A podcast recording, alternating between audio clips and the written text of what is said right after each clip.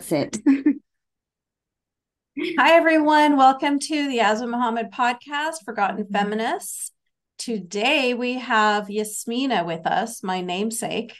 Yasmeena is from Afghanistan. Well, that's where she was born, but she actually, most of her childhood was spent in the UK. Um, and we're going to get to hear a lot more about her personal background and a lot of the experiences that she has had to overcome um, including some really vile anti Semitism, which is something we're all familiar with these days. We're seeing it all over the world. Um, so let's just jump right into it. Yasmeena, welcome. Thank you so much for joining me. Thank you for having me. I'm excited. I've always admired your work, and we are finally talking. Really yes. excited. yes, we've been following each other for years. I'm like so excited that we finally get to chat. Um, so let's start off with telling us about Afghanistan, because anything that we all know about Afghanistan is the Taliban. That's what we hear. Taliban, burqa, girls not allowed to go to school.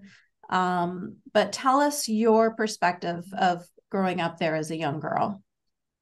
So there are two sides to Afghanistan's. There is the I was a child back then, so my early childhood until nine, I spent in Afghanistan, and my perception of Afghanistan as a child is different than the way I see things today.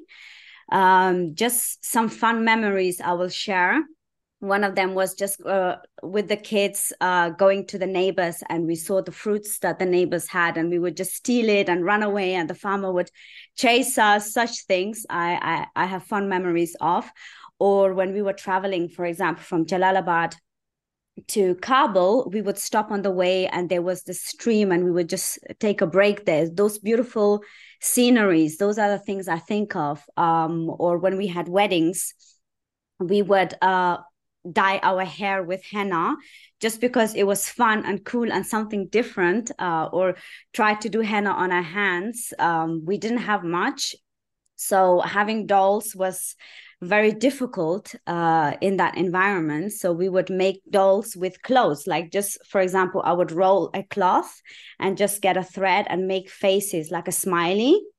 Mm. So those are the beautiful memories I have were of my grandmother, the the stories she told. But on the other side, there's the dark side. So I have seen, for example, how women were treated, how girls were treated just one example this neighbor, the daughter did a mistake and her mother burnt her back with a hot iron. And my mother said to me, if you do something, if you shame the family, the same thing will happen to you or worse. So those are the kind of memories. There's the beautiful side of the innocence of childhood and the dark side of seeing, uh, for example, from our flat in Kabul, the Taliban walking, per- patrolling the streets and hitting men who sh- uh, who don't have the beard. Uh, the sun, mm. it's to have beard and not wear jeans. That is very Western, and they were against this, so we couldn't play music anymore at weddings. We were basically even more restricted being at home, even as kids there was this uh, element of fear as well. Of course, I didn't really understand it. All I saw was men with beards, with uh, patrolling the streets with guns. That was still like a shock, but I couldn't explain why that was the case. So those mm-hmm. are just a few memories of how it was. Uh, it was surreal. Mm-hmm. That's how I think of it. Yeah. Well, and also when you're such a little girl, you don't know anything different. Like you don't know that this isn't real life that this is just how everybody lives you know everybody gets beaten up for not having a beard. Like you think that's normal because you don't have any context. This was part of the world so i didn't know there were planes. I didn't know there were phones. Um, mm. those are the back then at least uh, in the 90s so this is the world you live in. It's a bubble. And you know violence is normal. When a woman gets slapped by her husband because she disobeyed her husband that's a normal uh, aspect of the culture. It's nothing shocking. Um, when it goes to the iron or something else or public flogging that is like a, a little bit of shock but you kind of get used to it. And you just make sure that you don't do anything that attracts attention. And the worst thing was as a girl not going to school. So i mm-hmm. couldn't read and write and it was always seeing my brother he had access to books he could read and i was envious. I was like you know he has access to the world. He knows what's going on around the world. I have no idea. And why am i being denied this? That's something i couldn't really come to terms with. Now as such a young girl did you ask about that? Did you question it? Like how come how come i can't go to school? Because you left when you were nine right? So you should have been yeah. going to school for like a few years before you left. So all those Since years did you ask um, during the, that time, I don't recall asking. Uh, all I know that girls were not allowed to go to school anymore. It was un-Islamic. Mm-hmm. Uh, mm-hmm. for girls to have education because they want to control girls, but I didn't see it back then as this. For me, it was like unfair. I'm stuck at home. My brother can go to school. He can learn. I can't. So there was always that little rebel in me. I re- I, I have this inner resistance against yeah. people telling me what I should do with my yeah. life that came more when I went to the UK. That's when I started seeing things um, for what they are. Yeah. And not yeah. try to sugarcoat it. Um, but in Afghanistan, I don't recall ever questioning it in that sense. For me, it was like unusual that I have to do these things, but I kind of accepted it. Because yeah, because you don't have anything. Parents tell me all the girls you know, none yeah. of them go to school, so it's like normalized. You wouldn't think like when you go to the UK and you see girls go to school, well, then now you can understand sort of yeah. the the contrast. Um, did your family just curious, your family, friends, community? I don't know if you're even going to remember this because uh, you were so small, but do you remember them commenting about the Taliban? Do you remember them saying like, "Oh, these horrible men," or do you remember them saying things like, thank Allah the Taliban are here keeping things in order or whatever. Like, what was the sense that people had about these men? I know you were afraid of them, but do you um, remember what the general feeling was? Yes, it was support.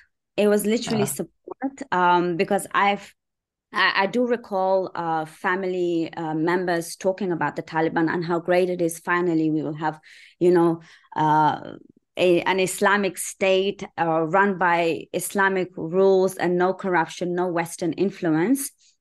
And uh, they supported the Taliban. They didn't see anything wrong with it.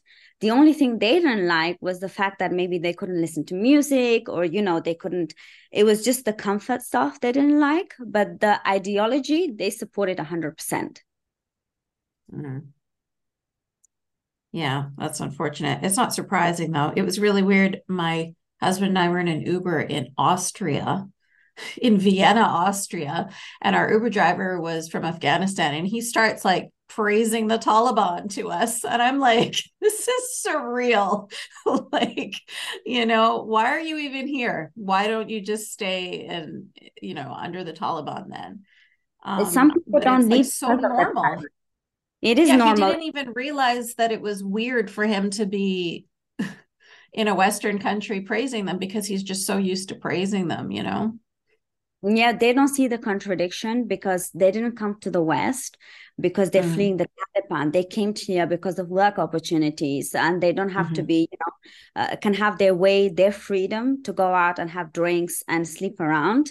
Uh, who knows? But they wouldn't allow that to any other woman. They would not extend that. Um, so that's why they support it. They're they want to have it both ways have the the yeah. islamic and on the other uh, on the other side enjoy the freedoms of the west mm, yeah yeah totally agree with that so let's uh let's go back to little yasmeena you're nine years old you don't even yeah. know there's such thing as a telephone let alone an airplane and now you're about to go on an airplane to come to the united kingdom can you remember what that was like that was a very surreal feeling. Uh, so regarding the telephone, yeah, I didn't grow up with telephone, television. It was only during the later years before we had left um, that we discovered a, a, TV hidden in an attic, and that was wow. the first time we saw the TV with the Taliban patrolling the streets, and we were like, if the Taliban catch us, uh, I remember the the mood, the feeling in uh, uh during that time we were like okay we want to watch this we want to know what this tv is, uh, is uh, so that was that one uh, scary moment of being caught of doing something that is illegal. Uh, by the Taliban. And when we first left, uh, the first time I was on a plane, for me, it was the be- one of the best memories because the food on the airplane, I loved it. I oh know my God. Like food, a, but... that sentence has never been uttered. I love oh food and I have good memories when it's connected to food and the airplane um uh, the airplane uh, memory i will never forget the food. I just it was so nice. It was so different. And when we landed and we came out i saw these buildings. Everything was clean. Everything was mm-hmm. so there was no mud. There was concrete. And those kind of things uh, were a culture shock for me. Yeah so organized like the light changes and people cross the street you know? It's weird. People stay in their lanes when they're driving like yeah. For a lot so of people tell us more. simple things but i appreciated appreciated them yeah. when i was uh, when i was a child. Yeah for sure. I mean i was only in egypt for two years and i came back to canada and i appreciated it. I was just like it's like a symphony like it's just so beautiful how everything just you know moves so perfectly um, as opposed to just like the chaos of, of Cairo. Um, so tell us more about that culture shock. So obviously the airplane, I'm glad the airplane food was good, although that probably speaks more to the kind of food that you had before leaving Afghanistan. So you were it must have been hard times for you and your family there because you were saying you even had to create dolls. Um, yeah. you had to hand make them. So I, the food was uh, uh, yeah when you when i look at it today uh, back then it was something big uh, like having honey for breakfast uh, was unheard of only during ramadan could we dream of having cheese or honey but throughout the um, other times of the year we were grateful to have like meat like anything to do with meat uh, and it was mm-hmm. like a stew with lots of water with bread and rice just simple farmers food um, because those were the things we could afford. Everything mm-hmm. else we were happy. Uh, like uh, Pepsi, uh, we had at weddings. Um, this was, it's a tradition there. Uh, during uh, weddings, they have Pepsi, but this was something you know I had never had, and it was so nice. And it was I just remember those beautiful uh, memories. Mm-hmm. and coming to the UK was definitely a culture shock. Um, just the fact that knowing that I'm going to go to school, and I had heard of school being the place where you learn so much, where you um, know about the world, the secrets of the world. Uh, at least that's what I thought as a child that going to school means you know everything. Mm-hmm. So that was the one thing I was looking forward to. So I uh, every time before I used to go to school, I would prepare my uniform the day before. I would make sure everything is ready and going to school and um, just my father for example the the there is a good and bad aspect of this so the culture shock was we are in uh, the uk and my father tells me so this is the hijab because as a child in afghanistan i didn't wear the hijab uh, it was from time to time the chador, uh, but as a child, because we were so small, we didn't have to wear it. Only later on, when you d- display signs of womanhood, uh, then you have to then you have to wear it if you're if you don't look like a child anymore so that was the first time I wore the hijab.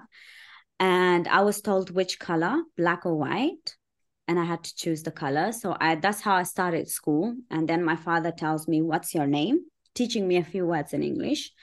Uh, how do you say what your name is? What is your religion? I am Muslim and no pork. My name is hmm. I am Muslim, no pork. Those were the few wow. words that I learned uh, before I went to school. And when I came, to the to the school and I, I told the the the students or my classmates uh my name is I'm Muslim no pork. Oh my god. and when I went to lunch, every time I looked because I didn't know anything else, I couldn't communicate and I just kept saying no pork because I didn't even oh, know but I just kept saying no pork. Um, and they would ask me uh, questions like, Where are you from? What's your name? And I didn't know how to communicate with them. Mm. And uh, I'm very grateful that we had really nice teachers who took us out during lunch and would help us with the alphabet because all those previous years are missed years of uh, education. So I didn't know how to read, I didn't know how to write, count, all these things. I had to start from from fresh. So I would go home and uh, after school I would draw the uh, the A's, B's, and C's. Uh, mm. for me, it was like okay. I, one minute.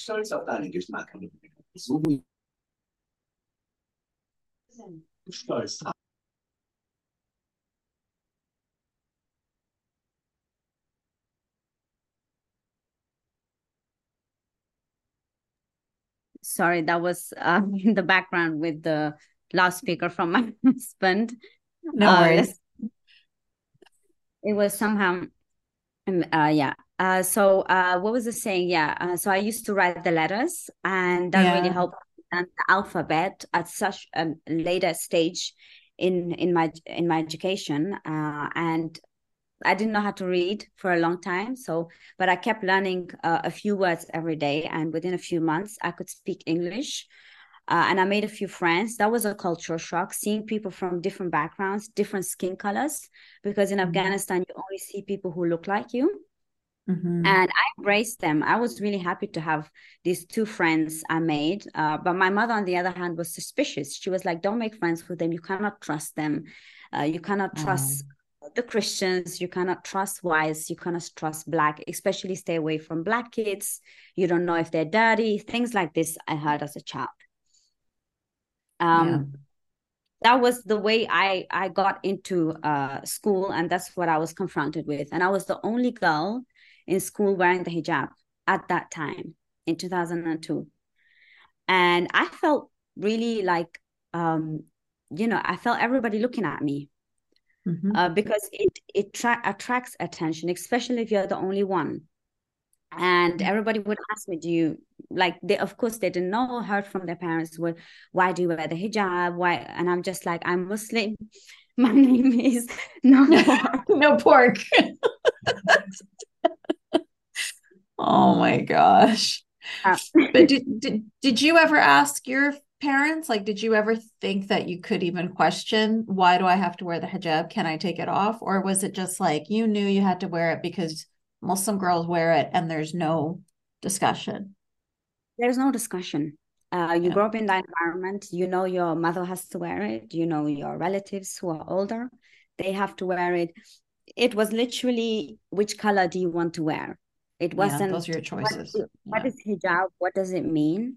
why should or shouldn't you wear it what is the the significance of this symbol those conversations don't exist um, this is why it was very hard for me to talk uh, with my parents because for them everything is black and white it's either it's, it's haram or halal so it's forbidden mm-hmm. or allowed and there is no discussion to be had and of course they always said that if you if you guys are too western if you just honor the family we will send you back mm-hmm. so there was always mm. that threat of okay if i say something i had there's a fine line of what i can question i have to accept it because this is the religion my religion and this is what i've been told my parents happiness matter more to me than my own those were the kind of things i used to say to myself and i didn't question the hijab that much actually for me it was like I embraced it because I did have a culture, an identity crisis. I mm-hmm. just accepted what my parents told me because I thought, why would they? You know, it's there. This is the culture. This is the religion. I have to follow. If I want to be a good human being, if I want to be a good daughter, a good sister, I have to do whatever is necessary.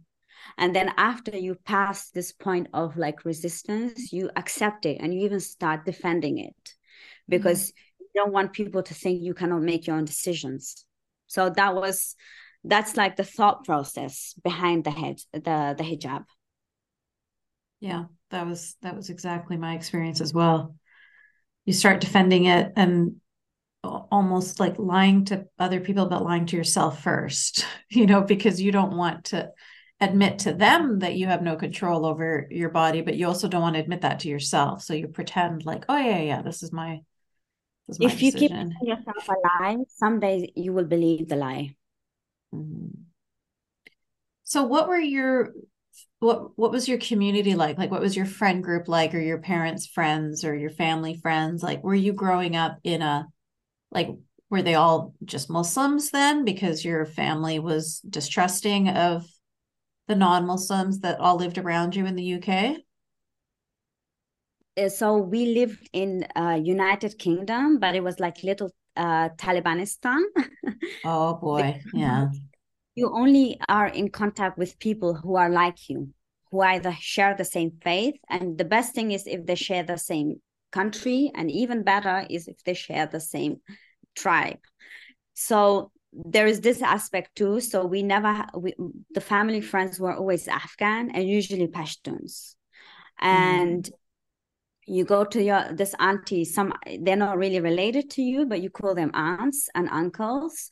And you go to their home, and then they start making comments about how the West is, how women are, and how we need to control the kids so they don't go the the Western way so those were the kind of things always and this sort of like a third eye watching you not just your parents not just god watching you but now you have your relatives the neighbors and you are now in big brother. You really feel mm-hmm. like whatever i'm doing somebody will know. So I, I cannot even afford to ask some guy on the street like if he asks me what the time is what if somebody sees me and misinterprets that as me knowing this guy which means it's haram it's forbidden to talk to a man so this there was always that uh, that fear with growing age.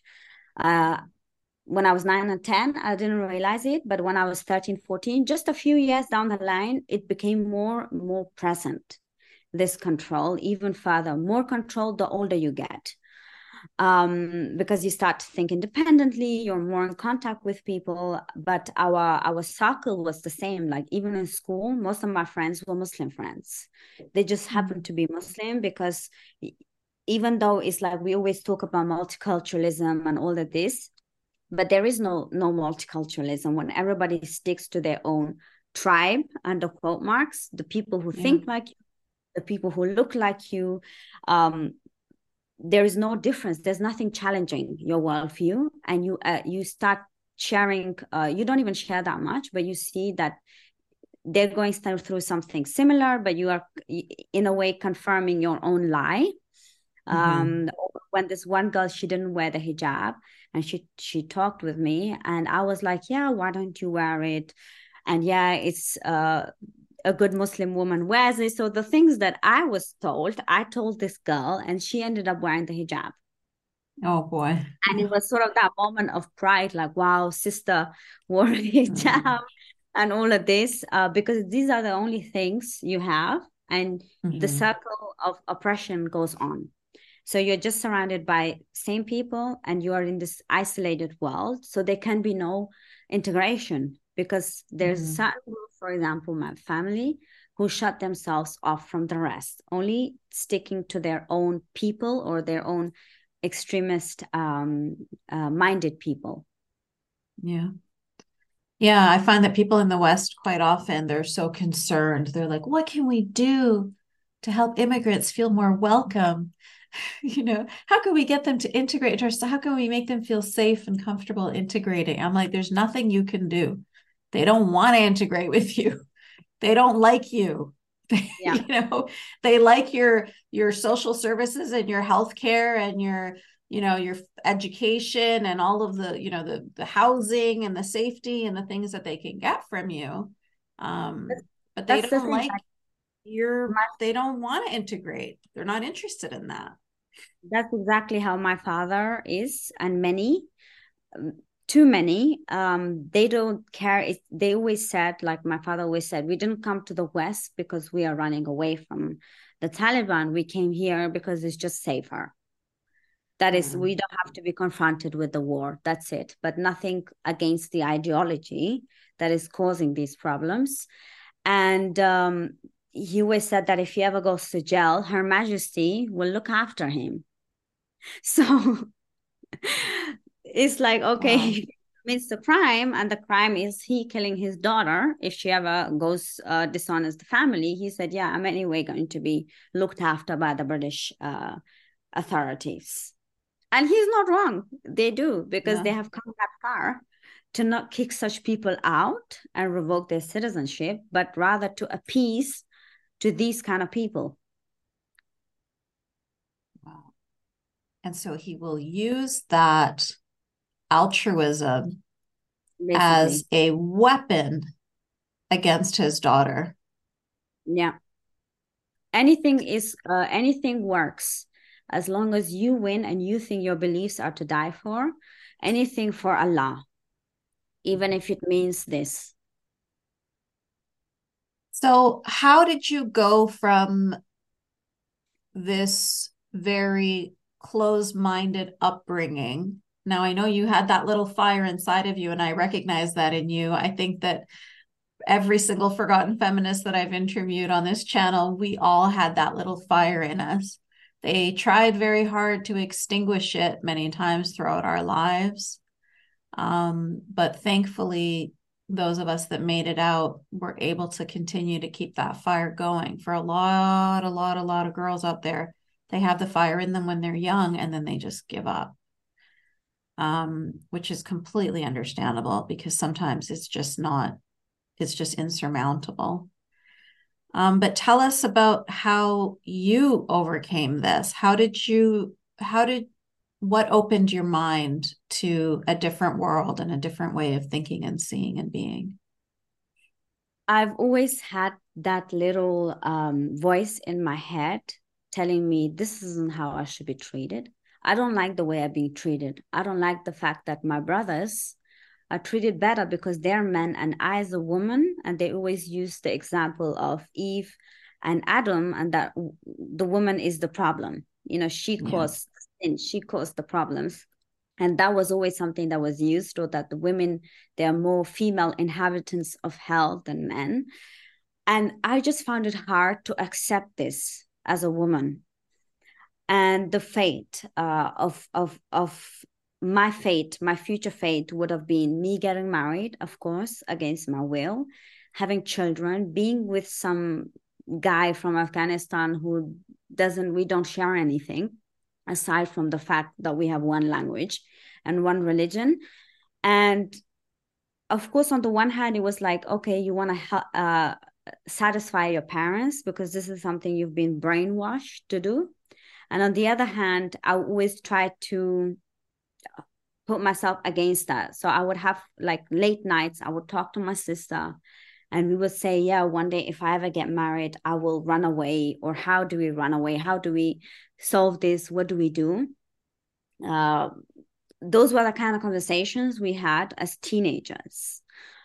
And it was always like, okay, it's someday there's something out there. My life isn't like this. This isn't how mm-hmm. my life should be. There's something for me there um, a different world. And these thoughts were always there. The older I got, the more present they became because the older I get, the more eminent it is that I get married against my will. Mm-hmm. Because there were always those conversations, and it was like, okay, I dodged a bullet with this guy because my brother doesn't like this guy. The next guy, maybe he likes, and now I have to agree with it, you know? Um, mm-hmm. I'm the oldest daughter, I'm the second child. So I'm I'm next in line after my brother. For him, he has an advantage as a man. As a man, you always have an advantage in such an environment. As a woman, you don't. And this was something I always somehow couldn't accept. Uh, small things like me finding out about the fact that a man can beat a woman in uh, in Islam. And when I confronted my father, because I couldn't believe it, I really was shocked. I said, I read this uh, uh, in the mosque, like, what is this? I don't understand. He said, let me show you. He gets the miswak, you know, this little wooden uh, thing you use yes. for cleaning your teeth. Toothbrush. He does yeah. this on his hand and says, this is, for example, if a woman disobeys, then a husband can do this. It's also as a gesture, yeah?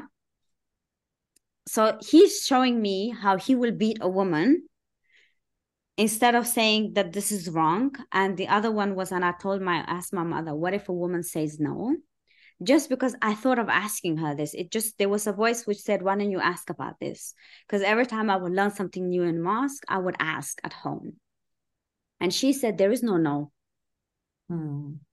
end of conversation that was it no conversation further so those were the kind of things I, I grew up with. But the, the main trigger was the fact that when I joined Twitter, thanks to MTV Music Awards, because I wanted to know who won. So that's why I joined uh-huh. Twitter. And I'd heard about this platform where you can see live what people are writing and who's winning the MTV Awards. So as a teenager, of course, you join. I joined under a fake name. Of course, I wasn't allowed to have social media so I just used behind my my, my family's back, of course, uh, just for this to find out. And then I'm on the platform for some time, you know, coming across uh, conversations and defending even the hijab. And as a Muslim, being the keyboard warrior, defending the religion because I felt like now I'm in a world where I have access to different people who also don't who don't like Islam and uh, some who are racist, you know. And I felt like okay, it's my duty as a Muslim to fight against these people because this is something I was taught. And throughout these uh, tweets and, and people I came across, there's one person I kept coming across. And this person uh, happens to be my husband. we have been together for 10 years now. Um, but we came across he, each other in these in such discussions and he always tried to help me out in such discussions. But because when I looked at his profile, I saw in his bio Jewish, Zionist, secular, feminist, atheist, vegan, for me was like, I'm triggered. Haram, haram, haram, haram, haram. I was so triggered. I cannot tell you. I was because this is something like this guy is, I don't know how what to make of him. I distrusted him because I saw Zionist Jew. And for me, it was like feminist, I understand and uh, everything else i understand but the zionist jew part and being atheist how does this all work so i was totally mind effed and yeah. i just like okay i don't know what to do with this guy i don't know how to feel about him and i even answered back in those comments even attacking him and the tweets because i didn't know where to put him i didn't know if he was mm-hmm. helping me in this conversation or is he my enemy because he's Jewish and a Zionist and an atheist on top. And after some conversations, I realized some tweets. I'm like, this guy is actually not my. He, he even said, you know, he's trying to help me out. And then it was that moment where I was like, oh, I'm such a, I'm so like, I was judging him, of course. I was like, oh, I shouldn't have done that. Now I feel really bad. And I felt bad because he was nice, he was kind, he was respectful. And I was the one who was emotionally reacting because I had seen Zionist Jew. And uh, it was um can I can I interrupt you for one second and just ask you what what had you been told about Jewish people growing up?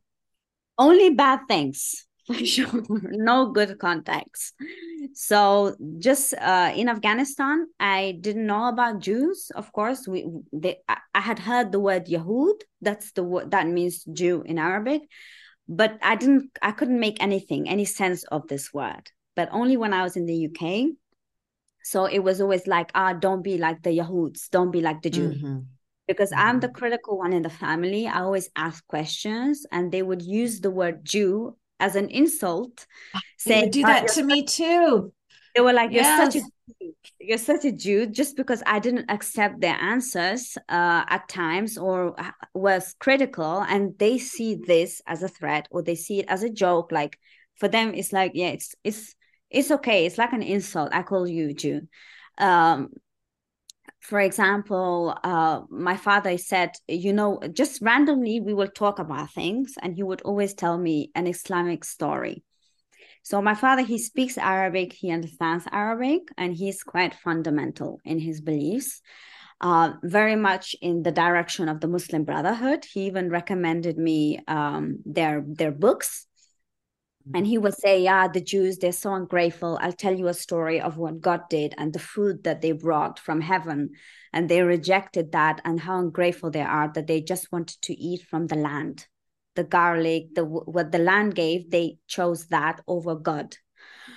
Um, so such it was always like those kind of conversations. Uh, just like he, from time to time, there was always that like ah the Jew this and that ah the the Jews again. You know, whenever mm. there was a well there was a war, um, there were the first thing is like the Jews they control everything uh, it's they have uh, they bought the the media they have power they even made up the Holocaust. Like my father didn't believe that six million Jews died. He even said, you know what? On one hand, he said, uh, "Too bad Hitler didn't finish the job," and on the other hand, he's like, um, "Yeah, he doesn't believe that so many people died." Uh, and or the fact, and then he would say, they did this on purpose in order to establish a state of Israel. So it's all these elder of Zion, um, those conspiracy theorists. He believed in them whenever he's an intelligent man. He's a doctor, by the way, by profession. So he should know better. But he believed any type of conspiracy theories when it was related to Jews, he believed them 100%. Mm. And just the suspicion the distrust of not trusting anyone who's jewish. Um, there was this one uh, um, situation where this guy that my father met on the train from france and he needed a place to stay. Now in the afghan culture when somebody wants needs refuge you cannot say no. This is mm-hmm. like the culture. So my father knowing that this guy is black and he's jewish doesn't sound good said okay for the night he will stay. This is our culture. You know we let's not talk about this conversation. So in that sense here he reacted differently. That's good. But then in the morning when he slept over my mother said what do the jews eat for breakfast? She told me this in my in the room. She was like what should i make for this uh, this jew? He's black and he's jewish. How does this work? So do they eat I food? Myself, I myself didn't know, but I said, you know what? This is your duty. When somebody comes, we make food, whatever we have. We we have guests. We have to treat them like kings.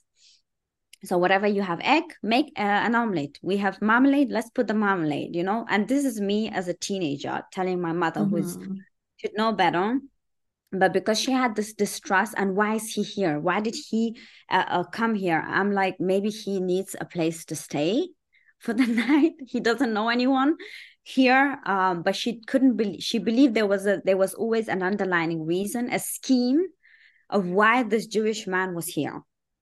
She couldn't believe that they did it because they need help or it's out of the goodness of their heart. Is always another reason um, mm-hmm. So the contents I learned about Judaism and Jews was always a bad context. Um, another situation is when our head teacher, uh, who after I had left school, was Jewish, and the things that I had heard from my classmates and from my former classmates and and my sister was like, "Oh, she's Jewish. She's so nice, though." like yeah she can't be nice without mentioning the fact that she's jewish but it's these suspicions uh, and these were also kids who are not from a muslim background who thought this oh. who have nigerian background you know immigrant background but they have those mm.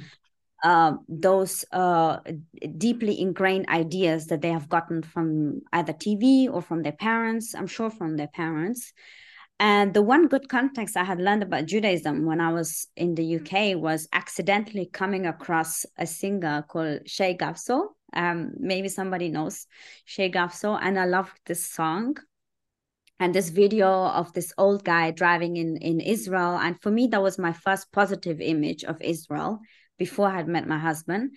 I was so fascinated by this video and this life, and I thought, but isn't there everything bad and everything is you know the occupation apartheid how is this guy just enjoying his life? How does this happen mm-hmm. in this place? And he has such a beautiful voice so angelic. And when i was in the uk my mother didn't know but i used to play this hebrew song out loud. Oh because I liked it when i was cleaning it. When i was cleaning the home i used to listen to this song. And she didn't know it was hebrew. I told her it was greek. Mm-hmm.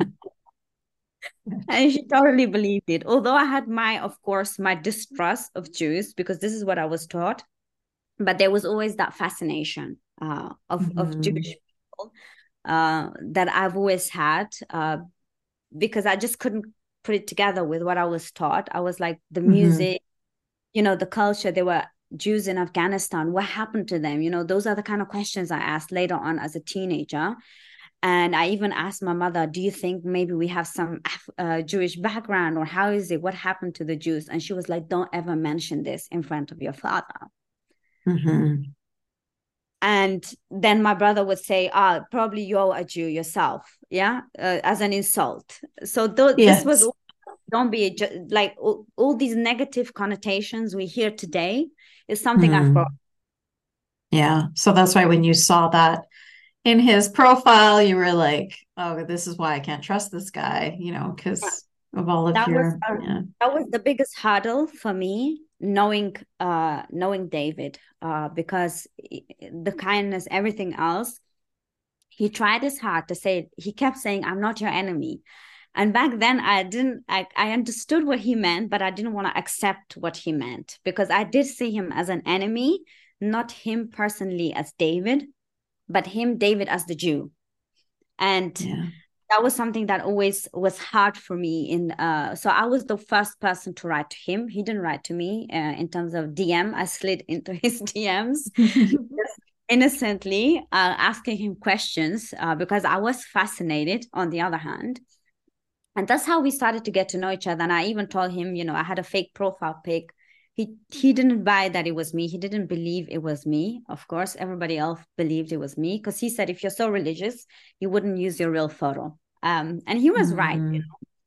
know? Um so over this period there was no like uh intention i meet somebody i fall in love. It just happened organically. And that realization that oh my god i fell in love with this guy. First of all i uh, i always uh, tried not to accept it of course. I was in denial for a long time but there was always that he's jewish. That was always there. That uh, okay i trust him more now but i don't know how my parent my, the fact that he's jewish is worse than the fact that he's um he's uh from a non uh, uh afghan background. Being jewish mm-hmm. is worse than anything else So it's like a deal breaker. I'm surprised that you had the bravery to continue talking to him and that he had the patience to continue, you know, convincing you that he's not your enemy. But so you guys continued to have this relationship and then so how did just, you yeah yeah how did it all i happen? need to hear like yeah how did you how did you tell I was your parents or whatever what was that? I will spill the tea. I will tell you all yes. the secrets. Okay, good.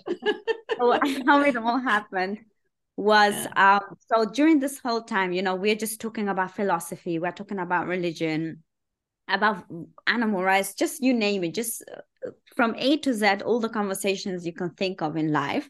Those are the deep conversations we have without the intention or knowing that we fall in love and uh, just one day you realize you cannot reach the other person. And sort of that moment where like you're in panic. Okay why can i not reach uh, her? Or why can i because i was a university student back then.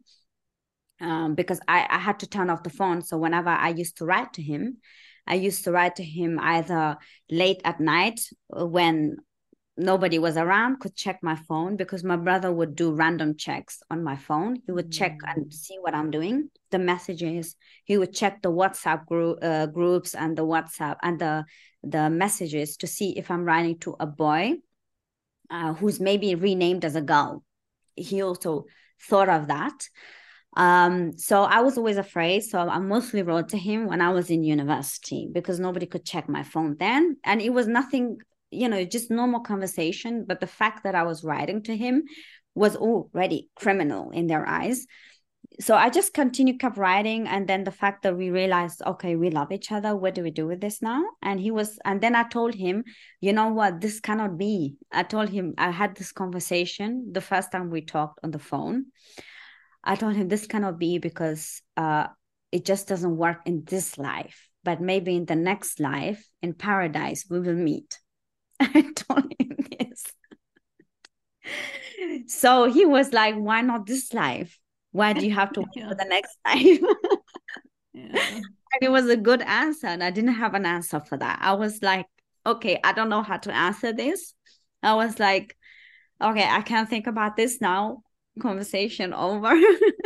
so I just postponed it, knowing that someday I have to confront this because there I, I i'm in love with this man he's in love with me and we don't know how to move past this um he's ready to he's ready and i was muslim back then when we when we fell in love and when i met um so he was ready for all the changes, for the difficulties of meeting somebody from my background. I wasn't ready for my freedom.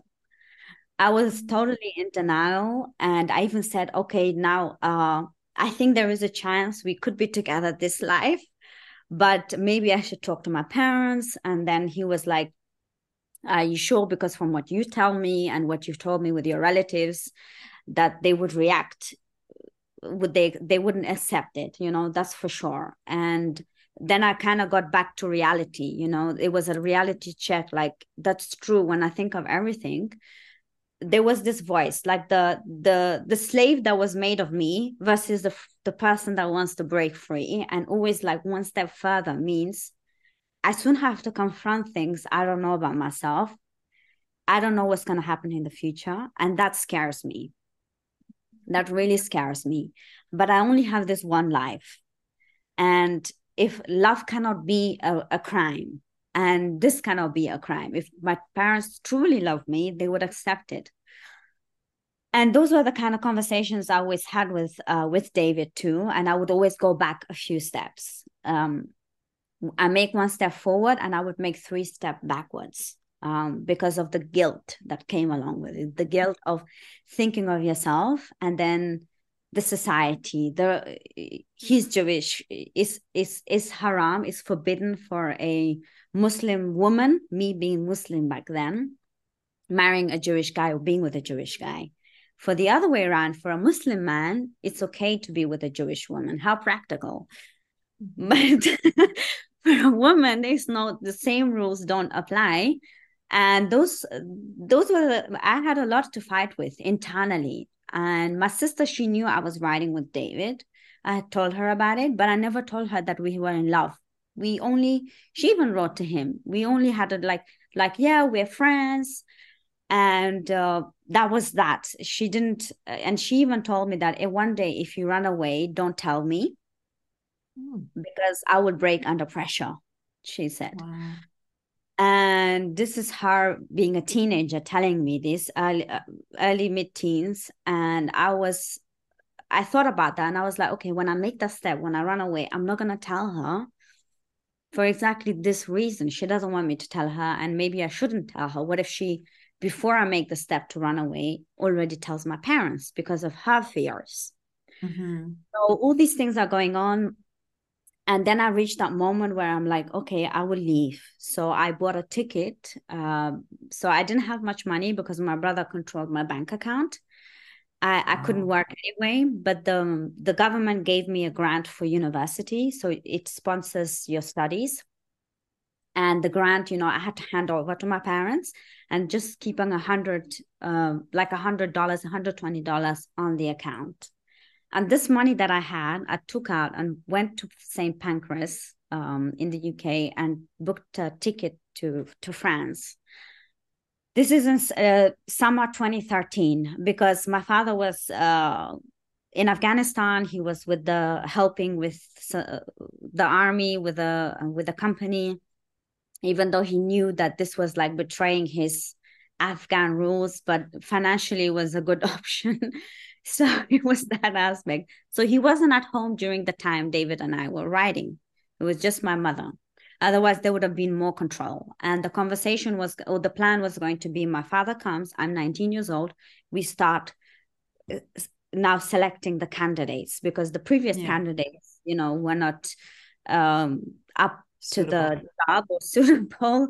So the yeah. next, yeah. So I knew that now I'm 19, that the, the clock is ticking and it's it's a, a, a, dishonor actually a shame if a woman who is in her 20s and isn't married mm-hmm. Mm-hmm. so you can't hit 20 being unmarried your whole family is going to be ashamed yeah like what's wrong with her yeah, what's wrong with her she must be the problem yeah. nobody wants her so this added pressure. And uh, when he's in Afghanistan, I buy this ticket. I put the ticket in um, the first ticket. So I put this ticket in this Quran that I had, and I left it in the university locker room. And uh, my parents were looking for a home at that time. And next thing you know, before I could make the trip for the following week to leave, my passport is taken away. My brother said he no. needs my yeah, they needed my passport for some administrative um, aspect of buying a home. And I gave them, I gave him my passport, and my heart dropped. My heart dropped because I knew that's the only way I can leave this country. And I can only, the trip is for next week. And he already took my passport on the Wednesday uh, night. And I'm just, you know, contemplating. And I write to David saying, passport gone. And he had the whole week, he had a bad feeling about something. He couldn't put his finger on it. And I just felt devastated. I felt devastated. I was like, I already had it in my mind that I'm going to prepare my bag. I'm going to get this. so, you know, mm. preparing what you take with you with just a small bag. I was prepared for the following week, thinking I'm going to start on the week and preparing a few things, taking it one by one to the university, leaving it there, and then from there taking everything in the in the small bag. Plans don't always go how you plan them. Mm-hmm.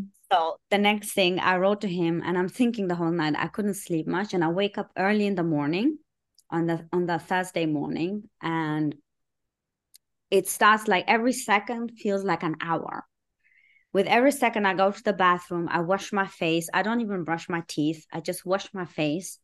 And that moment was get out now. Now mm. you need mm. to get out.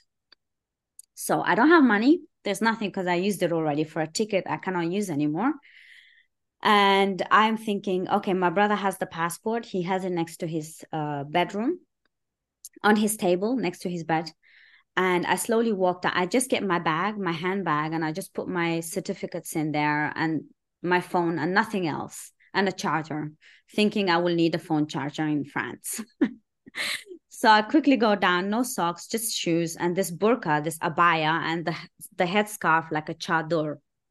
And I just creep down and go to his bedroom, and I see the passports stacked up on in a plastic uh, bag, a wallet, and he's asleep, and he's his back is towards me, and then he while I'm walking there, his back turns, he turns around, but he's still asleep.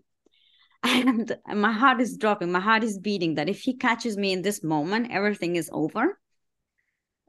I was thinking of the next step. What do i tell him? I will tell him i lost my school I, my student id and i need my passport for the exam on that day so i quickly take the passport out go back to the room because it kept making noise you know every sound when you're paranoid in that moment mm-hmm. is like it's a it's like a bell it's it's so loud even if it's like a little bit of plastic.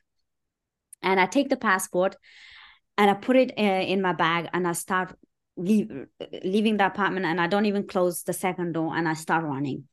And mm-hmm. I run for my life, knowing that if I look around, it's going to be over. Don't look, just keep running. Because the other voice in my head told me, if you look back, you will be going back home. Mm-hmm. Because this is what happens to a lot of women who run away. The other voice takes over and they feel regret. Immediately, they allow themselves to feel this way. And they, the moment you turn around and you see the home, the life you leave behind, the insecurity clicks in. And I knew that if I do this, I would have the same problem. So, in order to avoid this problem, I'm not going to look. I'm just going to keep running and I borrowed money from a from a classmate, lied to her about why I needed the money, booked a ticket to France, and that's how I ran away to meet David. Wow. I told him at the same time, writing to him, I left, and he has to travel from one end of Europe to the other end. No other planning uh, because it just suddenly happened. Um, so yeah, that's that's how it happened, and that you know my heart was racing and waiting at the station. The the the clock is like this and every second is so loud and is so long. And i'm like somebody will find out i have left. I haven't arrived home. So this is how i left. Um i was lucky that i met david. Um because a lot of people don't know how to protect themselves they don't know where to go and I mean, you're lucky David was actually a good person yeah. because you hadn't met him in real life before. He could have been like him. a psychopath. you know? But I totally trusted him because everything yeah. he told me, I believed it was him. I really, truly believe this is the man I love. And it didn't cross my mind at all that this could be somebody else. Until I was in France and I'm waiting in a casino for the first time in my life for him because that was the only place open so late. And uh, this guy asked me, the manager, Have you met this guy, your friend? I'm like, No, we haven't met. me being so naive and innocent. And he's like, But how do you know he's real and he's not some prank? I'm like, I didn't think of that. oh my gosh. I didn't think so far, but if he is, I'm gonna be so effing yeah. angry and hell will break loose if he's not who he is, you know. Um, so but I truly believed it. I truly believed he was who he is. Um, and I was just lucky. I was really yeah. lucky. The man I fell in love with was a good is a good person, is a good human being. Um, who knows how to protect me. Um, who knows uh, what needs to be done because a lot of people don't know. They leave their phone cards the sim cards. They the moment you get that phone call the regret starts kicking in and maybe you make the mistake of answering the call from your mother who's crying.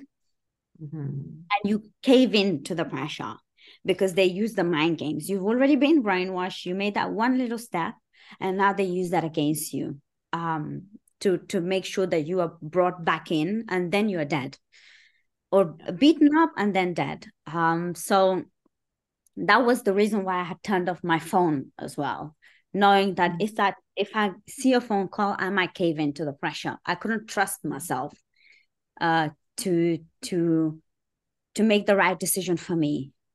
Yeah, no, I understand that. That's it's incredible. Um, so you told me before that you know, there was a point where your family learned about your relationship, learned about David, and the Metropolitan Police were involved. Um, so tell me, tell me about that. So the moment after I had left and when I met David, it was within the next day that we had met. Um, it was I had checked my school uh, email, my university emails, and I had seen the teacher writing to me and a police officer writing to me.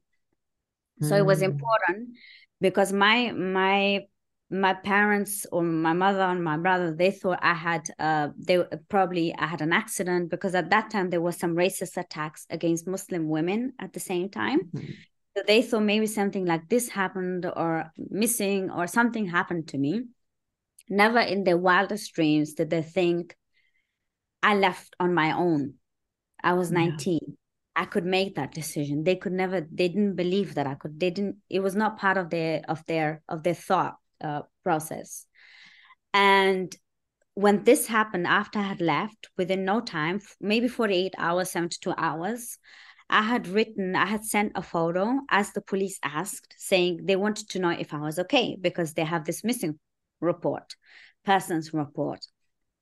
So I had sent them a photo of me with a newspaper with the date and I wrote them an email explaining why I left. That I want to live my life the way I want to. You know, I'm not. I don't agree with these uh, with these beliefs, even though I considered myself still Muslim back then. Um, mm-hmm. That I want to live my life the way I choose to. Um, and that's all I asked for to be left alone. And they couldn't believe that. And uh, my father, he sent me emails like, "Too bad Hitler didn't finish you," uh, addressed to oh. David uh, you whore wherever you are in europe i will find you. Um i know europe like the back of my hand. Like this paranoia always what i was taught as a child like no matter what you do they will know where you are. Yeah. You safe. And i truly believe that. This is why you know people don't go to the police when they're uh, it's like being a domestic violence victim. You mm-hmm. you you don't like the the beatings but you kind of accept it and you're afraid and you still love your abuser. So this is exactly the situation with many of us from this uh, environment. And we wrote that i wrote that email uh, he, david wrote that uh, wrote an email that we are both fine i'm fine this is my life.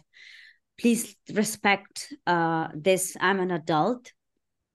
And their reaction was just hate uh, you better listen to me. Uh, you whore, you slut, you have brought dishonor to the family. I will find you. And then this one conversation I had on the phone call with my father, because I still was in contact with my sister at that time, and she betrayed me and gave my phone number to my my father. Oh. And he called us, um, called me, and called David, and he said, um, "I will rape you, and I will kill oh. you." That's oh my god! Said. And uh, of course my heart is beating and this is the my father who i love on the one hand i kept saying this still even though i knew that what he's doing what he stands for is wrong he's extremist this is not what a father should be like and on the other hand you know i felt afraid i had paranoia i had panic attacks because of these things um even had to go to the hospital a few times because it was hard to deal with that amount of mental uh trauma that my parents caused me with their reaction further by threatening me. And i had sent the emails. I had actually cc'd the police officer responsible for my case. And their reaction in the email was oh this is a family matter. Uh, and i also said that they have my birth certificates. If you want your birth certificates why don't you go to your parents house? Okay how am i going to go to my parents house? Who want to kill me? Why don't you get that for me? And it's your family matter. You sort it out. Obviously you have some issues. You need to sort out things like this yeah? This is the police officer who i thought especially with a muslim name who i thought would a female muslim uh, officer i will not oh well I, that I explains not, it yasmeena I will, that's yeah, why yeah, I will not name the, uh, out of respect of privacy. I will not name the uh, the police officer here, but I do have all the screenshots. Thankfully, at that moment when this was happening, a, a voice deep said inside me said, "Make screenshots of these conversations because one day you will need them." exactly. Mm-hmm. So I was shocked that they reacted this way. Instead of telling them that this is the this is the UK you cannot treat women like this you cannot threaten your daughter this is not right. They just said it's a family uh, problem. And you know what? My father can see the answers. He was cc'd wow. in many and i lost trust in the police. I knew that i couldn't I, can, I cannot trust the police. I didn't trust them before for different reasons. Now i cannot trust them to protect me mm-hmm. against people who want to murder me, aka my parents, because I don't live my life according to their rules and the rules of uh, the Islamic world. And I lost my faith. I really lost my faith in police. And I knew that I would never go to the British police again because they cannot help me, especially when you know that this is a female officer with a Muslim sounding name you feel relieved because you have finally some an officer who can understand your case and knows where you're coming from. Mm. I, at that time i was still muslim even at this point with the conversation with the police and i felt betrayed. I really felt betrayed and let down. And the the the recent events in london and the way the police are it doesn't surprise me when 10 years ago they told me it's a family issue with my parents threatening to kill me and to rape me they took that as a family issue not as a legitimate threat. And there have been uh, muslim women who are murdered thrown in some body bag somewhere. And all of a sudden we don't talk about this. It's a cultural problem not a religious problem they say. And i just knew i couldn't trust the police anymore. It is the sad mm. reality but I, I know how to protect myself better than the police. I have reached that point, sadly, sadly, because it has been infiltrated by people who who appease these uh, violent extremists instead of supporting the women who need help. And this is just you know, only cycle of violence. Completely agree.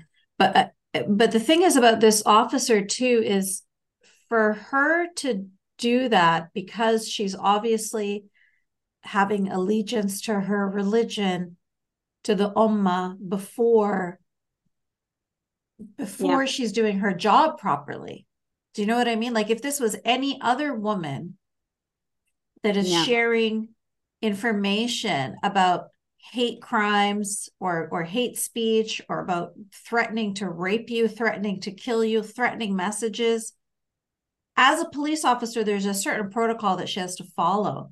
but she feels so empowered to not follow that protocol and to instead break the rules because she's going to put her allegiance to the Ummah first. She must be doing that knowing that she's going to be okay. Do you know what I mean? Like she must know, she must feel so comfortable doing that because she knows she's not going to get in trouble for it. It's normal. It is normal. And the one thing that in my case is a bit unique is that I'm not the typical victim. I'm a victim who speaks and I refuse to be, you know, in the body bag, as I say, always say. I'm, you know, I fight back. You know, I'm not sitting in some corner and crying my heart out.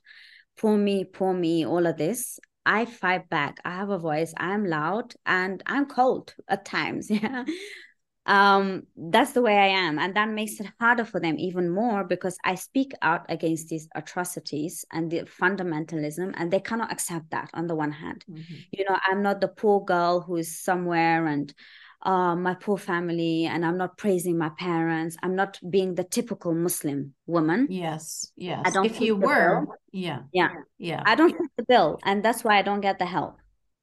Yeah exactly. If you were saying oh, these white men are being racist against me, that, that would be, be enough.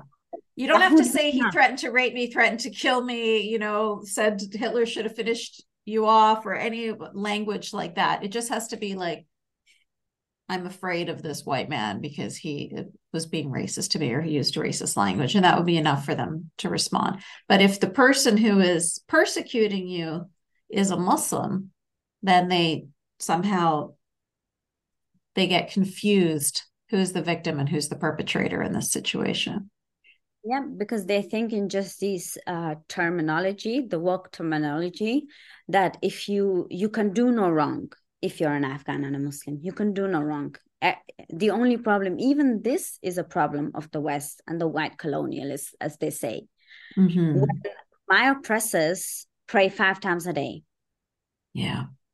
Those are my oppressors. And um, that this is why you know i'm even more outspoken about this because they're making the situation worse for many of us we keep saying what the situation is like and they tell us who we should be and what mm-hmm. we can and cannot say and if we say something we are suddenly oh the trauma one and the uh, the woman who cannot keep stop talking about the cult she left like using that as as if that they yeah. can use against us you know? You cannot use this against me. You can try this on some 10 year old but not against me. Um these labels you know? Um and i fight back. I really fight back with words and with my body. I use that yeah.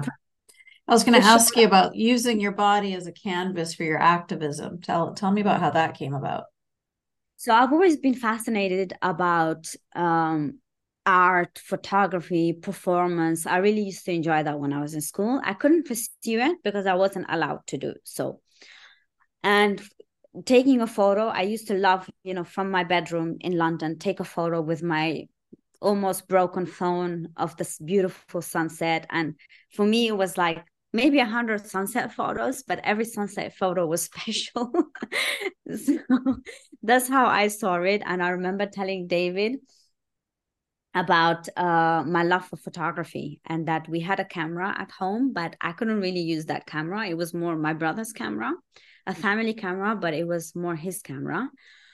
And I always talked about that. We shared that passion together. And he's a photographer. That's the the other aspect, uh, which makes things more interesting because I used to ask him about photography and all the different uh, aspects of it. And when we first met, he gave me a camera as a present because he remembered how much I love taking photos. And I started using that camera to make photos of myself, just uh, selfies in the beginning. And then I knew he did nude erotic uh, photography too.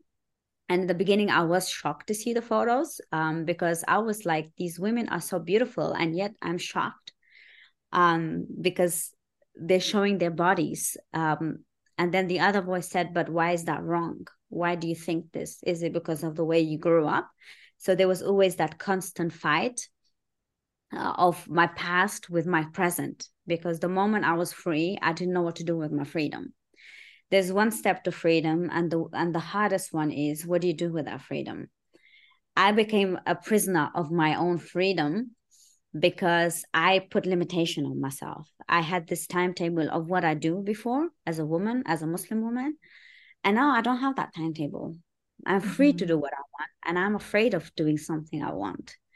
So I wrote to David, like, hey, I'm at home now. I don't know what to do. What do you think I should do? And his reply was, I was shocked with his reply. He said, It's your life. I'm not going to tell you what to do. You have to figure it out.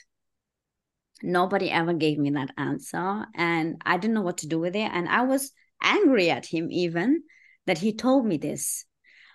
And as of this day, I started to realize that now I have this life I have to confront my demons. I have to go back to all these things, unravel it, and try to make the best out of my life because I am free. There are women out there who don't have this opportunity. And I knew that I had that unique opportunity to do what I want. And I started do one way of, you know, expressing myself and letting go of the past. And it felt liberating. It still is liberating, is through the lens. And in the beginning, it was behind the lens, and I started taking photos of me and then more sensual photos. And that's when I realized, wow, I really love it. I look beautiful. I am beautiful. You know, this this doubt of you're not beautiful, and then you you reach that point where you are beautiful. And I told Dave, I showed David the photos, and he was surprised. He was like, whoa like you just showed me some new shots you took of yourself he couldn't believe that and during this time i realized i never prayed it never crossed my mind to pray. And I had that one scare moment where I started ra- erratically, you know, I was like, oh my God, I was shocked that I haven't prayed. And I quickly went, did the wudu and started praying. And then David says, you know, you never thought about praying until now. Is it important or is this some kind of uh, show that you're trying to do? Who are you trying to prove something to? If you're a good human being or not. And in that moment, I realized he has a point actually it is just you know like a machine you have been you know tampered with and you do these actions and that's when i stopped praying that was the the first time in my freedom and the last time in my freedom i prayed and after that mm-hmm. the photography the experimentation i really enjoyed it. I i saw the beauty of femininity and of woman that was taken away from me that inner child that was taken away from me. And i started working on myself and followed all the different size photography platform. And i even asked david like why he doesn't take photos of me. I felt offended because he didn't want to say anything or make me feel like i have to do anything you know just because he does uh, nude photography.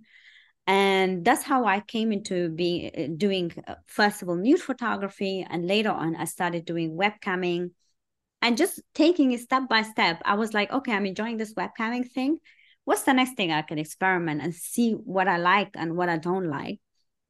So I started uh, experimenting with BDSM. This is something I love doing in my personal life. And the next natural step for me is okay, I enjoy doing solo uh, actions on camera. What if it's with another person? And that's how I also discovered my sexuality of being bisexual. I didn't know this before about me and only because I started working with uh, film producers in adult films that I overcame that and I never had any kind of like feeling of shame or guilt by that point. For me it was just a natural thing.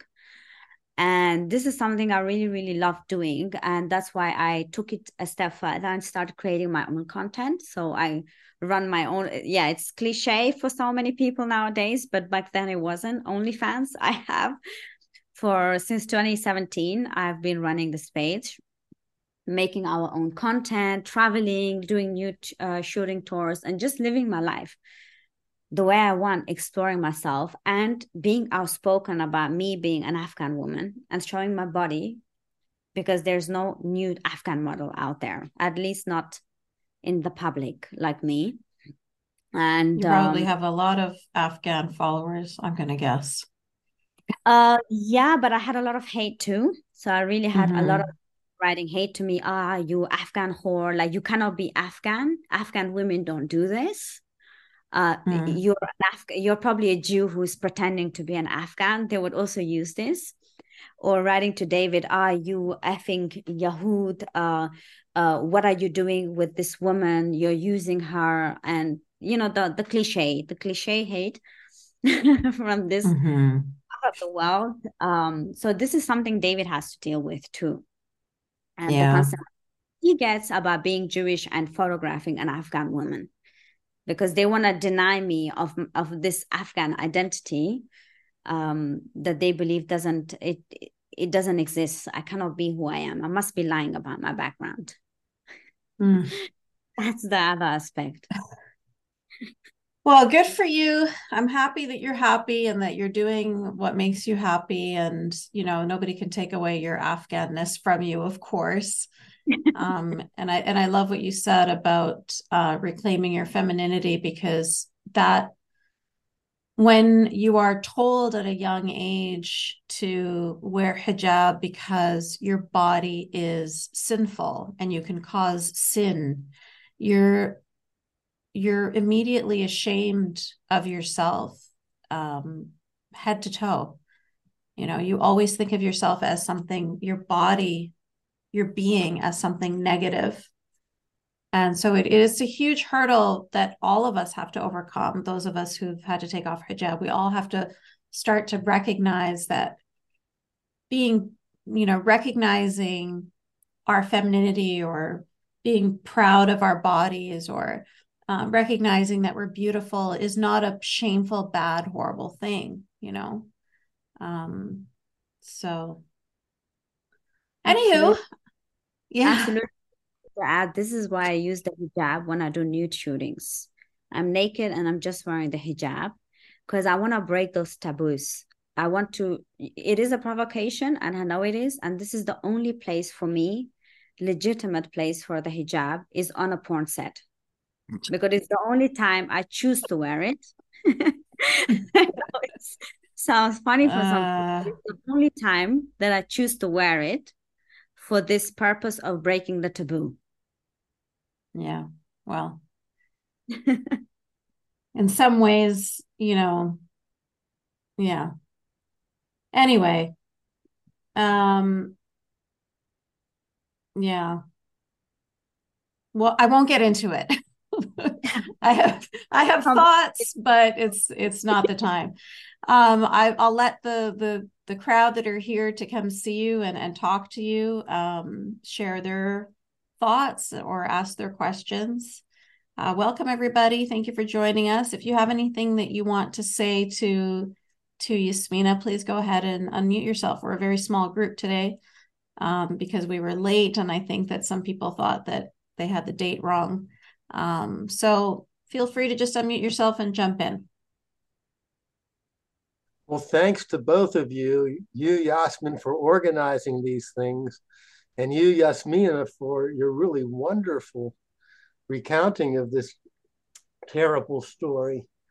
Uh, these could be public therapy sessions because all of us have uh, these things in our self repressions in our lives, but of course, most of us haven't suffered them in the catastrophic forms that some people here have and that you have. Uh, so it helps us along in our lives. Uh, you said so many things that ring so many bells, like when they said, oh, under the Taliban, there was no corruption, no Western influence. Uh, meaning the corruption, it seemed like it meant corruption and Western influence are the same thing, which I think is the correct Islamic view. Uh, and it's also the correct uh, Orthodox Jewish view, the corruption and non-Jewish influence. You know, it's it's the traditional concept of what corruption is, uh, as opposed to the modern concept. Uh, that's I, I wonder if you think that's I'm understanding this right or wrong, uh, and then a couple other things like that that also rang so many bells. But I wonder how widespread it is it's definitely widespread. This idea of um, being western is you as a is seen as a corruption but a corruption of your character. Mm-hmm. um, because it is not acceptable in this world view to be western. It doesn't go together with being muslim. You can you are either the enemy or you're one of us. And this is the view i grew up with. And what i always think now is that there can be no right in a wrong life, as Adorno said. this is the wrong life there can be no right no matter what you do no matter how many times people try to justify it yeah. it just is unjustifiable that a human right abuses yeah. um, regardless of what people's theories are about the west but this is just the fact that women are treated as second class citizens um, that we are told we don't have rights and we should live as seventh century um, people. that's what I say. That's what I told my father in court. I told him that this is a seventh century ideology and this is seventh century mentality, and I'm not having it. Yeah. I told him this in his face. That was the last time I saw him in court. and we Jews have 30, 20 centuries back or 30 centuries back my Orthodox cousin, who's a very good Jewish scholar, explained to me that corruption, that non kosher means unclean in the eyes of God and therefore corrupt. But by koshering something, you make it clean and it's no longer corrupt. Uh, and money corruption is there too, but that's a secondary aspect of it. Uh, so, yeah, this is much of the world lives in this concept of corruption rather than the real one. And I think that's why, and this is rather important, secular or compromising, westernizing dictators in the Islamic world or non dictators get accused of corruption all the time because they're corrupt in their heart. They're connected with the West, whereas Islamic regimes can be as corrupt as they like in the modern definition of the world because they are us. Yeah, absolutely. And I just wanted to add uh, regarding the Jewish tradition that this is something I've always been fascinated about. And um, my husband and I, David, we always uh, have this conversation about Jewish thought. And the one striking difference is that in Judaism, you can be Jewish and you don't have to believe in God.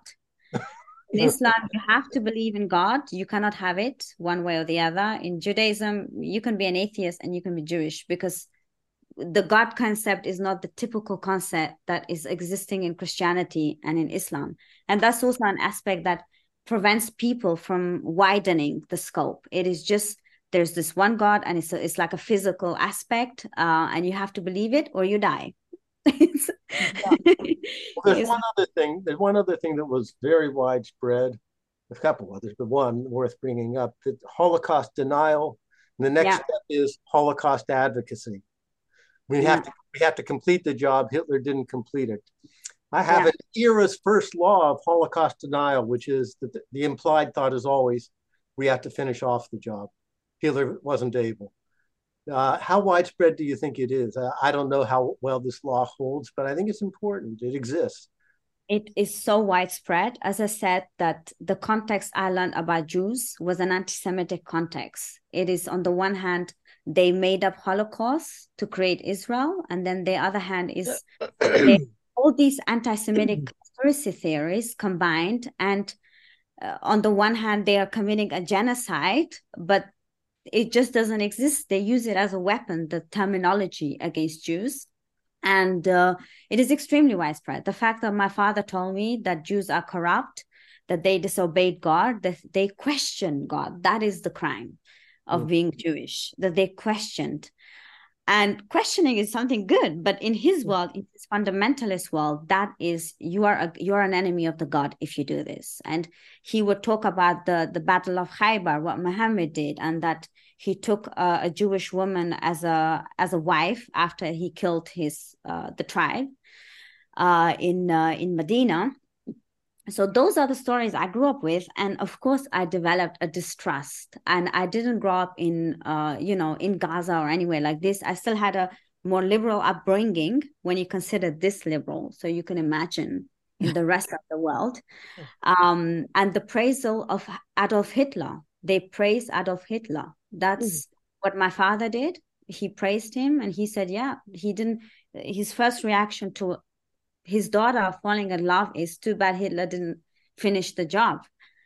And this is what we're dealing is pure hate, the hate for Jews and the hate for everything in life and putting your beliefs above everybody else. It is you cannot talk with such people. There's no conversation can be had with people who don't uh, believe in your existence. Um, the conversation is over for me at that point and uh, i'm the enemy you know my parents will always they even said that there was jewish magic done on me by david because i can't think for myself. So he must have done some voodoo. There's always those theories. It's extremely widespread. And my father is a doctor. Yeah. he studied medicine. He had a, a soviet union uh, when the soviets were in uh, uh in afghanistan before the uh, war uh, there was a, communist Afghanistan. So it was still a liberal Afghanistan. And he still had these thoughts. Um, that just gets to sh- uh, shows you that even people who are doctors, just Dr. Mengele, uh, can can turn out to be monsters and actually ordinary men in the end of the day who believe these things, and that's the danger. Well, thank you again for surviving the the real voodoo. yeah. I'll take another bite of that Bruno. well, I want to say thank you also. That what an amazing story and what an amazing person. And I just I'm always fascinated by you can just see the the little fire like you were talking about the people that do have the courage to leave and I'm I'm just fascinated by what that is and I want to know but we can't but also I one of the things that is the that makes me the most angry is oh it's just their culture. You have to respect their culture. And i say i don't have to respect anything that i do and I, I want to say my response is well you know there was once a culture where they sacrificed virgins to the volcano so it would rain. You know um, if that was still around would you accept that culture? You know? Yeah. um, Absolutely. And this is how I see it. It's not my culture. Afghanistan was Zoroastrian Buddhist before, and we mm-hmm. we were conquered by imperialists and forced. And I can only imagine what the people back then went through, who mm-hmm. didn't have the resources we have today, who had to follow, and women being mass raped, all of these things. Um, so it's not my culture. It is the culture that has been imposed on me, mm-hmm. and I don't see it as culture. I see it as barbarism. There are yes. certain cultures that are superior, a culture where women are respected, where children are free of brainwashing and can, can go to school and learn to read and write and learn to respect each other. That is a superior culture because human life means something. It's not a culture of death. And for me, that's that's the the the, the comparison, you know. Certain cultures are more barbaric than others. And I prefer being in the Western culture because mm-hmm. I go and out as a woman. I don't have to fear for my life, even if there are some Islamists here. Uh, but it's still a much better place than being a woman in Afghanistan. Oh, yes.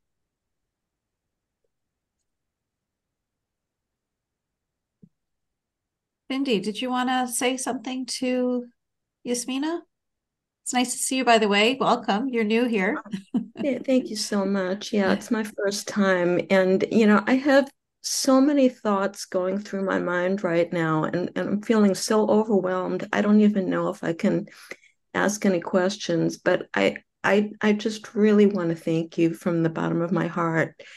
And you know, maybe just maybe if I could just say one thing just about my background. You know, I'm I'm Jewish. I'm not especially religious, but I'm a first generation American. My my mother and grandparents were Holocaust survivors. And especially right now in the context of the war that's going on, I I can't even put into words the terror that I'm feeling on so many different sides.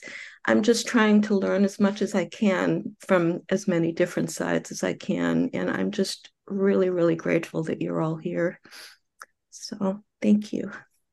Thank you so much, Cindy. And just so you know that you have somebody out here like me, I'm doing my best to be a supporter, to show the support, speak out against it, especially from my background, showing people that this is what we are taught. This is what Israel is facing. This is what Jews are facing. It is not something that just happened in 15 years in Gaza. It's been happening for centuries yeah. and this is the result of that. Um, this is why it is hard to fathom it. It is hard to process all of this but just keep strong because the light will always be there and it will still uh, keep shining uh, despite the difficulties. Yeah th- thank you. I mean really this is this is the most light that i've felt in you know since the, this war's been going on and I, I apologize i have a little dog she's barking at something outside so I, i'm sorry if you hear any noise in the background but we don't even hear her. Okay. Oh, you don't? Okay, you know, I do. anyway, but thank you again. It's it's really really nice to be here. I'm really glad. Oh no, I was just going to say I'm grateful. Keep on cutting you off. I just want to say I'm really grateful, Cindy, that that Yasmeena and I could, and all of us here could bring you some some light today. Sorry, Lois. Go ahead. No, I was just wondering if Yasmeena is going to write a book. I mean, yeah, it be amazing. Uh, a lot of people have asked me this. Actually, I did a documentary for Channel Four uh, about my life, but unfortunately, you know, they said it will be in my words, and it wasn't my words. But mm. they edited it. They published the documentary, and then afterwards, they they pulled it out because they were afraid of the community, even though it was just about my life. Um, but this has always been something at the back of my mind when people said, Why don't you write a story about your life? I love to write, I love writing poetry, and I do understand the importance of words. I'm never to say never. And who knows? It is a powerful medium to to to tell my story and maybe help people out there that you know there are people like me who are not like this you know we are against this. We are uh, together united against the fundamentalism. And um, let's see let's see. That you know the world is big there's so much to do i'm positive i did the documentary and i never thought about doing a documentary about my life but because it was channel 4 i agreed to it and what they told me so let's see uh, i'm open to to writing a book uh, it is just finding the right words for what i've yeah. been through. like speaking about it is one thing but writing it down I haven't gone through that process yet. Do you have access to the Channel 4 documentary? Unfortunately, no. They have the link. If you write uh, Afghanistan Stop Porn Star, Channel 4 in Google, you will find the link, but the episode is unavailable. because... I would think that I would think that legally there would be some way for you to get access to that and use it yourself. Uh, I've seen a private viewing. I have a private uh, viewing of the documentary I had. So yeah. I knew how the documentary is going to be, uh, but they have it. Uh, they published it, but they had a uh, fear mm-hmm. of the backlash. Um, and they, this is this was it. And I was a little bit surprised because in the beginning they said, yeah, we are not like the others. We are controversial. We say things how it is. You speak your truth and they backed out in the last minute. And you know what? That's I did my part, you yeah. know, of telling my story. That was their part. But maybe know? maybe yeah. maybe someone else will broadcast if you get control of it. I it, it, it would and, uh, yeah a legal fight, but they might they might decide, okay, the heck, it's not worth the fight. Give it to you you know you you have to sign a waiver Ira they they they always keep control of their yeah, own, yeah yeah they, they own, own, the rights and she doesn't okay. own the rights that's yeah. okay for me I told my story. Um, the the thumbnail is out there. You cannot take that away, even if they broadcast it anymore. Uh, but it was a fun process also for me to tell my story and just you know work things through things I never worked through before and uh, yeah it's it's you know behind me I, i've told the story and um, whatever they do with it it's none of my business i don't see it as that anymore that's part of the reason why i started this podcast these conversations is exactly that nobody else is going to tell our stories nobody else is interested in what we're going through Absolutely. you know i had I, I couldn't get my book published i had to end up self-publishing yeah. And you realize at the end of the day, I'm not going to sit around waiting for people to care about us. Why don't I care? Like, I'll start a channel and I'll start talking to women and I'll get our stories out, you know, instead of us just constantly lamenting and being, you know, frustrated and upset and angry at how we're being forgotten, you know? Yeah. Um, so you just have to just do it for yourself. So, uh, you know, I, I agree with Lois's suggestion of, you know, you can't make a documentary for yourself, you know, unless you want to go to film school and all that. But you can write your story. You can write your story. It will be a difficult process. I promise you. It's going to be the hardest thing you've ever done. It's going to be harder than that day taking your passport from your brother and running out of the house. That's how hard it's going to be. But it will be so cathartic. Yeah. And, you know, putting your story out there and you know, possibly or probably most likely motivating and empowering other women to also run and not look back um then you're you're it's going to be rewarding it's a really it's a very difficult process but very rewarding process at the end and just do it for yourself you have to just do it for yourself don't sit around waiting for somebody because this is what they're going to do they weren't telling your story anyway they're going to edit it the way they want to edit it they're going to post it if they feel like it. They're going to take it down if they feel like it. Take back your power. It's your story. Write yeah. it in your words mm-hmm. and publish it yourself. Absolutely. And, and be here. I mean, you're here telling your story. So I wrote to you because I've always admired your work and uh, this um, project that you have, you know, uh, where you interview women. Uh, that was always inspiring, and the interviews that you conducted and I was like, I really admire this woman and I've always wanted to talk with her. And this is the perfect place. It's the right place, actually, to talk about this.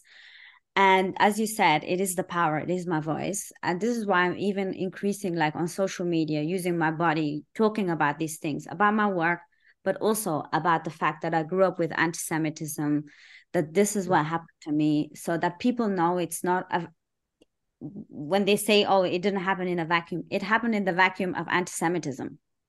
This is what happened. And uh, same for David and I. We've been through a lot of difficulties because I'm no longer Muslim, but from this background and him being Jewish, even though he's an atheist, it's hard to accept for people. Um, but I'm so grateful because I have an amazing husband. We've been together for 10 years, married now for six years and counting. so it's been an amazing time. And he's always been supportive of me. And he even tells me, like, uh, he also mentioned the fact uh, about the book that, you know, like telling me that why don't you, you know, if you really think about this, why don't you really do it? As you said, not to sit around and just make the step. I think it's always the first step that is the hardest. Yeah, it is. Uh, yeah. Because you still are holding back something I still haven't maybe processed certain things, even though I think I have. Um, yeah. But it takes a time. It takes a lot of time. You're right. Yeah. But that's what people. Well, from my end, people that come to me, excuse me, say that their their favorite kind of book is a personal journey story. They they love to hear to read these personal journeys, and well, Yasmin knows that I was uh, raised a fundamentalist Christian and left. And there's a lot of of those stories, but that's what people want, and it's just the upper crust. I mean, you know, the book companies that are making money uh, that don't want it. It's not that there aren't people out there that want it. There's people that really want to know your story and need to hear your story. Yeah. And just thank you so much for telling it to us. And I'm sure this this video will have lots of views, lots of views. Thank you. Thank you so much, Lois. And I, I do want to just reiterate what Lois was saying there too, because she's absolutely correct. All these publishers turned me down and I self published and it's been translated in 15 languages. So people do want to read it, you know, mm-hmm. but it's the the gatekeepers that are controlling you know which voices get out there right. um, and it's always like you said you know they're just afraid of who they're going to offend it's the whole story with the metropolitan police thing back to that again so that's mm-hmm. what it's all about yeah, yeah. um translated yeah and, translated and published in 15 languages well, some of those languages are through the Richard Dawkins Foundation. So he just published it for free on his website. So that's uh, Arabic, Indonesian, Farsi, and Urdu. Mm-hmm. Um, so yeah, so he his they have a a part of the Richard Dawkins Foundation is called the Translations Project, where they translate um, books that they want to spread out into the world, but they know will be considered, you know, contraband. So they, they if they post it online, then people can read it more comfortably and then just like um, hide it if they need to, as opposed to a physical book. It's you know it's a lot more difficult. Mm-hmm. Yeah. So before we wrap up, um, I just want to make sure that there's nobody else that has any questions or comments for Yasmeena. We haven't heard from you, Ev, so I just want to make sure that you as well. Okay, I think we're good. Um, and Yasmeena, I want to give you the last word. What's your your final message that you want to give to the world, uh, or anything that you want to tell us about? Um, the one thing I would like to say is, especially since October 7 is use your voice. You know, uh, it is difficult, it is hard. Um, it is our last dance for sure in in the Western civilization. Because if mm-hmm. Israel fall, we all fall. It will be like dominoes for the rest of us with the Russia and the rest uh, together with terrorism and to not be afraid you know uh, fight for the freedom because now i understand more why people fought, fought for suffragette rights. They fought for all our rights. It is hard but if i can do it a girl from afghanistan who couldn't read and write and suddenly ended up in the UK and now living my life on my terms and being happily married, being happy in my life, anybody can do it. It is hard, it is step by step, um, but never give up. There's always that light at the end of the tunnel. And if the tunnel is long, it takes time, um, but the light is there. And just keep following it. Thank you. That's beautiful. Thank you, Thank you so much, Yasmeena. And thank you all for joining us. And yeah, I just I have to reiterate what you said, Yasmin. I think that was really beautiful. You know, since October 7th, we've always known this. You know, people like you and I have already known this. A lot of people in Israel have already known this, but now the whole world knows um, the danger that we're dealing with. It's no longer hidden, it's up out there. And you're absolutely correct. We have to speak up, we have to use our voices. And I commend you for doing that with us here today um, I'm really grateful for you, you know, sharing your honest story with us. And um, yeah, I, I'm just so, so proud of you, so appreciative of what you've overcome. And yeah, I'm grateful that you're going to be, like Lois said, you're going to be inspiring and empowering so many other girls who are in difficult situations. So thank you. Thank you. thank you, everyone. Take care. See you at the next one. Bye.